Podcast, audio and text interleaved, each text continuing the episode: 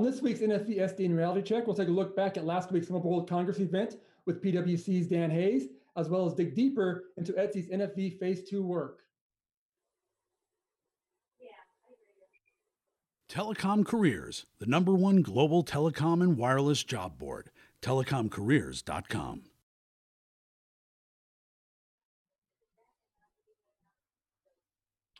Thank you for joining us this week on NFV SDN Reality Check. I'm your host, Dan Meyer, editor in chief of RCR Wireless News. The annual Mobile World Congress event played out last week with the wireless telecom world focused on Barcelona for the, latest in industry news. Joining me today to discuss some of the bigger announcements from the show is Dan Hayes, Principal and U.S. Mobile Services Advisory Leader at consultant firm PwC. Dan, thanks for joining us today. We appreciate it. Hey, Dan, thanks a lot. Glad to be here.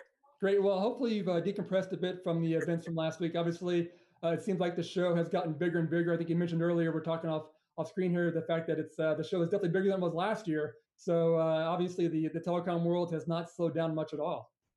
Yeah, well, I think they reported this year uh, something like ninety-three thousand of our uh, closest friends all in all in one convention center. So yeah, it was a great time, and it really is an exciting event that that brings the whole industry together.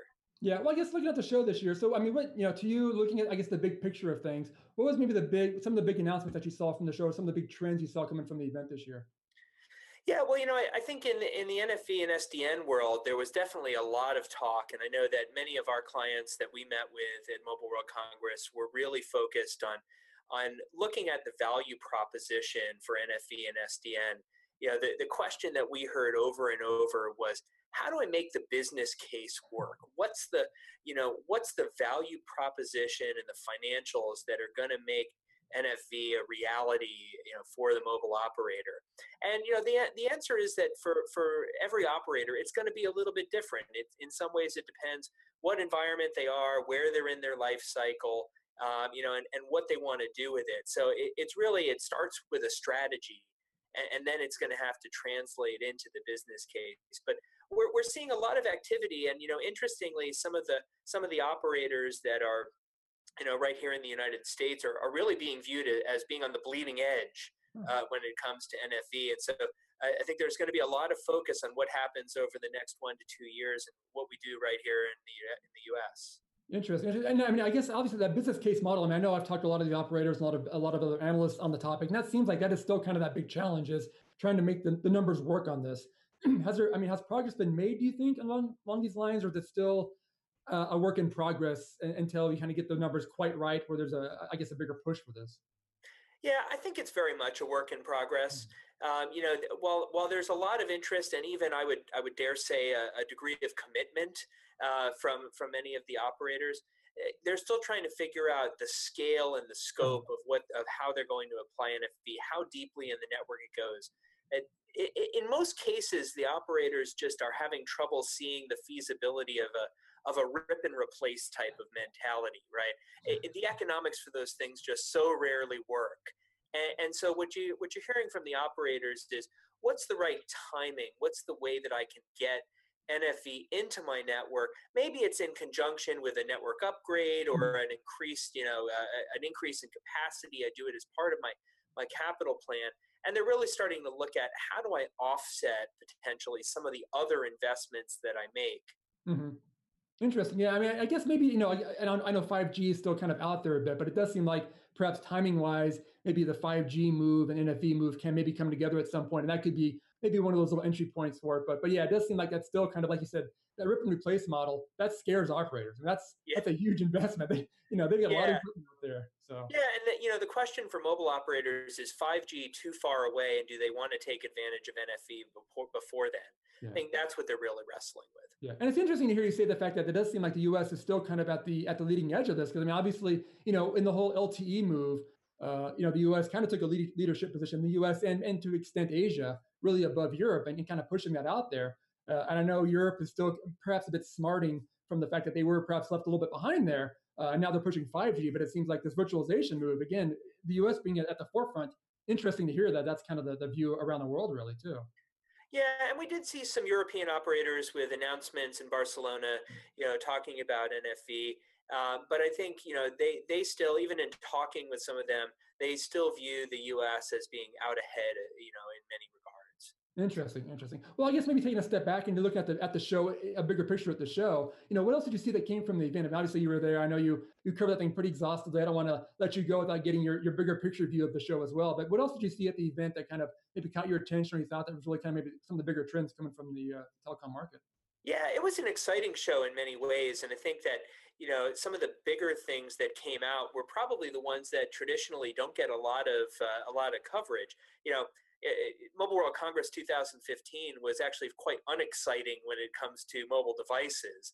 Uh, you know, that's been the hallmark for many years of, of the show. But you know, when you look at it, not not a lot of real hardcore innovation there. There were some interesting things. I mean, my, my favorite perhaps was the uh, the, the circular uh, device that was uh, debuted, a circular mobile phone, uh, oh, yeah. kind of akin to a pocket watch.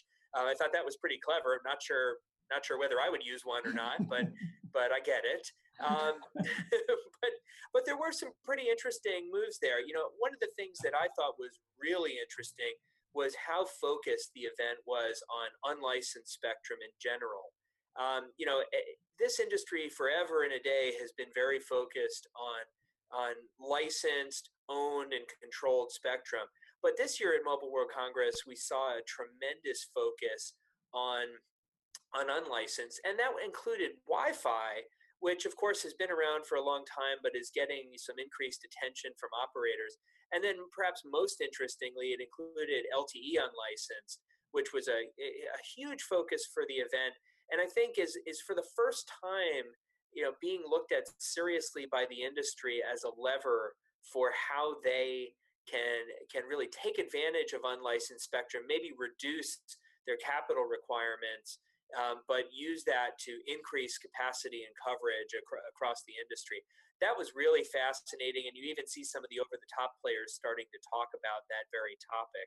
Um, you know, in addition to in addition to Spectrum, I guess the other thing that was uh, widely talked about, particularly in light of, of some of the deals that have gone on the last couple of months, uh, was mobile payments, uh-huh. uh, and that's been something that, of course, you know, people have talked about for years in Barcelona uh, about you know how this was going to be the future. But I think some of the announcements that were there, some of the new offerings, um, really make mobile payments much more of a reality. Mm-hmm. And you know now I think for the first time in the industry, we're really past the question of okay, what will be the technical solutions for mobile payments? And now it's going to be really all about consumer adoption.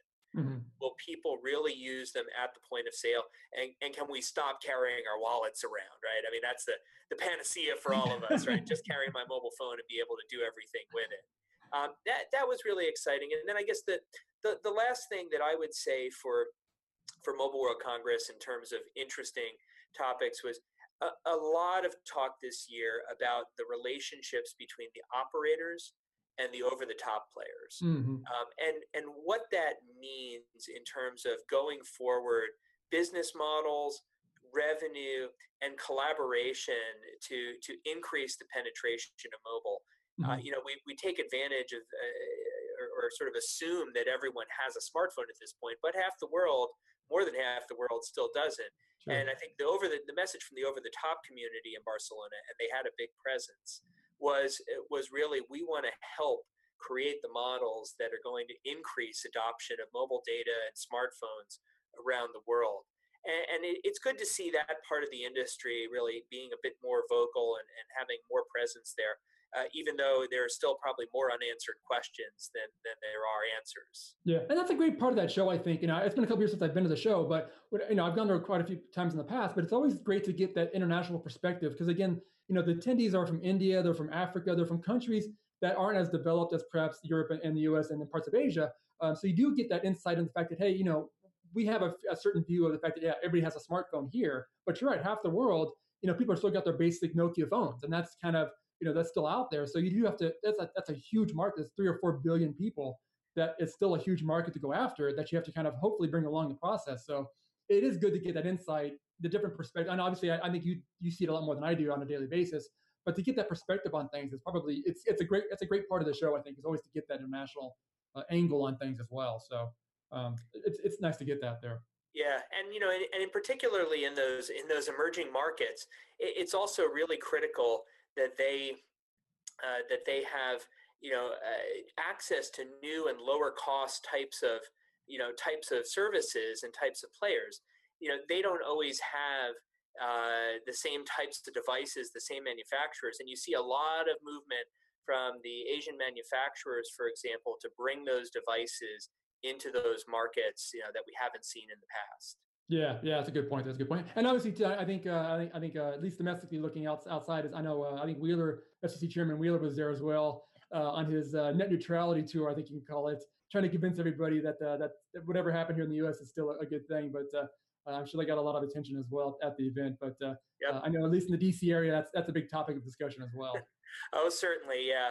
Yeah, and you know, I think uh, around the world, people are looking at what the U.S. is doing with net neutrality as a as a future indicator for the mobile space as well. Yeah, yeah. Well, it'll definitely be one of those topics we're going to cover here for quite quite a bit longer. But uh, hey, Dan, we definitely appreciate the great insight. Thanks again for for catching up with us on, on what happened at the show. I know we talked before the show. I think we talked during the show and now after the show. I think we had a pretty exhaustive view of the show. For those of us who didn't go, I think we can feel like we actually we were actually there this year. So we definitely appreciate the insight on that. Thanks again for taking the time to speak with us today on, on the topic. Always a pleasure. Great. Thanks a lot. Appreciate it again. And, and again, for more news on the Mobile World Congress event, please check out the RCR Wireless News website, as well as the RCR TV site, where we have literally hundreds of videos, interviews, and demonstrations from the show. Uh, again, again, thanks again, Dan, for the time. Appreciate it. All right. Well, on our next topic here, um, I recently had the chance uh, to speak with Diego Lopez, who is the uh, technical manager of ETSI's NFV program, as well as head of technology exploration at Telefonica, about ETSI's work in the NFV space. Lopez talked about ETSI's latest push into phase two of its work, as well as the challenges ETSI has tackled in unifying interest behind NFV. Well, it has been interesting times. You know, you were you were we were we were trying to uh, uh, define rules. Well, mm-hmm. for sure, ETSI was helping us because ETSI has a very well uh, established set of rules, and but on the other hand, we were trying to force or to stretch those rules uh, be, uh, a little bit beyond because we wanted to be rather dynamic. You know, standards bodies are very much very often criticized to be slow, have, moving a very slow pace, being too formal, getting getting uh, um, stuck with the, with the formalisms, and uh, we wanted to avoid that. Yeah. Because we wanted to, to make this a, a quick and, and, and, strong impact the, on the industry. And it was curious because we were we were at the same time uh, trying to follow the rules, but at the same time inventing new ones and well, uh, uh, working very hard with the people from ETSI that were extremely helpful to us in finding new mechanisms that were in spirit as formal as the formal rules, mm-hmm. But in practice they were much more agile. And this is something that we we we found extremely uh, uh, useful for us because it helped us in, in moving fast but without losing uh, the uh, well, without uh, uh, uh, losing to have our, our feet on the ground. So we were we were in connection with reality, and that you will have to you have to follow a, a reasonably open mm-hmm. and careful process because at the end, otherwise.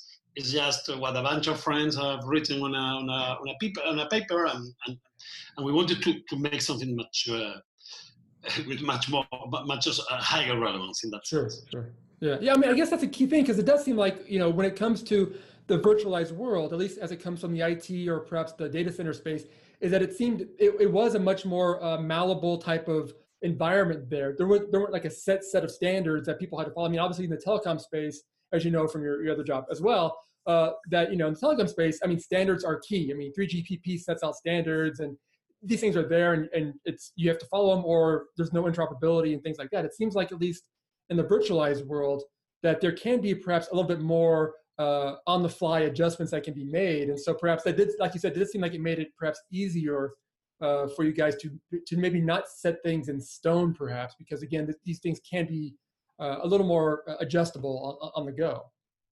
Yeah, well, you know, when you think about the, the virtualized world, in the virtualized world, things are more adjustable because you have standards for, for doing so. I mean, if uh, you think, for example, all the uh, all the virtual machines that you're moving around are based on, on essentially the description of the virtual machines is being used using OVF, mm-hmm. mostly. Mm-hmm. standard. The point is that yes, it's true that you're, you're probably you can uh, deploy some uh, adapter in the middle if you need to, to do something, but at the end you have to rely as well in some in some uh, in some uh, rules that guarantee you that you can move from one provider to another provider.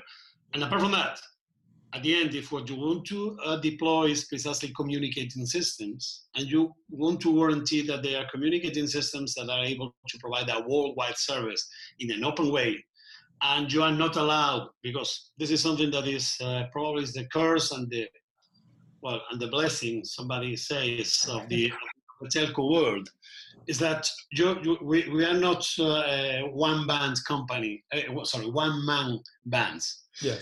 It's not that I have my system, talk, my systems talking to my internal databases, providing my users that identify with my um, uh, directory, and that I connect using my messaging, uh, my integrated whatever.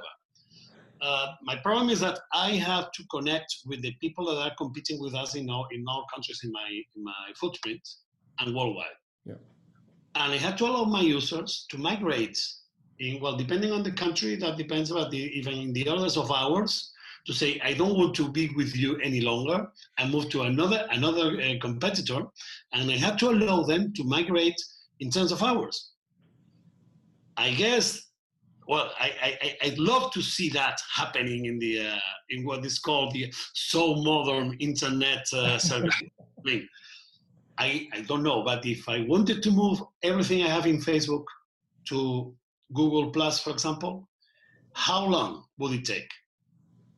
You know, yeah. why? Well, essentially because we are obliged to use standards. They, they are not because they have everything is a single monolithic uh, uh, service, or the other way around. Is is take it or leave it. I mean, this is my API. You don't like it, forget about it. this, is, this is the situation. So we, we are in that in that um, in that uh, position, right? And we have to somehow reconcile both worlds and the virtualization, this agile, um, plug and play, and, and well, APIs-like approach uh, when it deals with internals, but uh, connecting and attaching everything like this with uh, with external um, with, with external standards interfaces.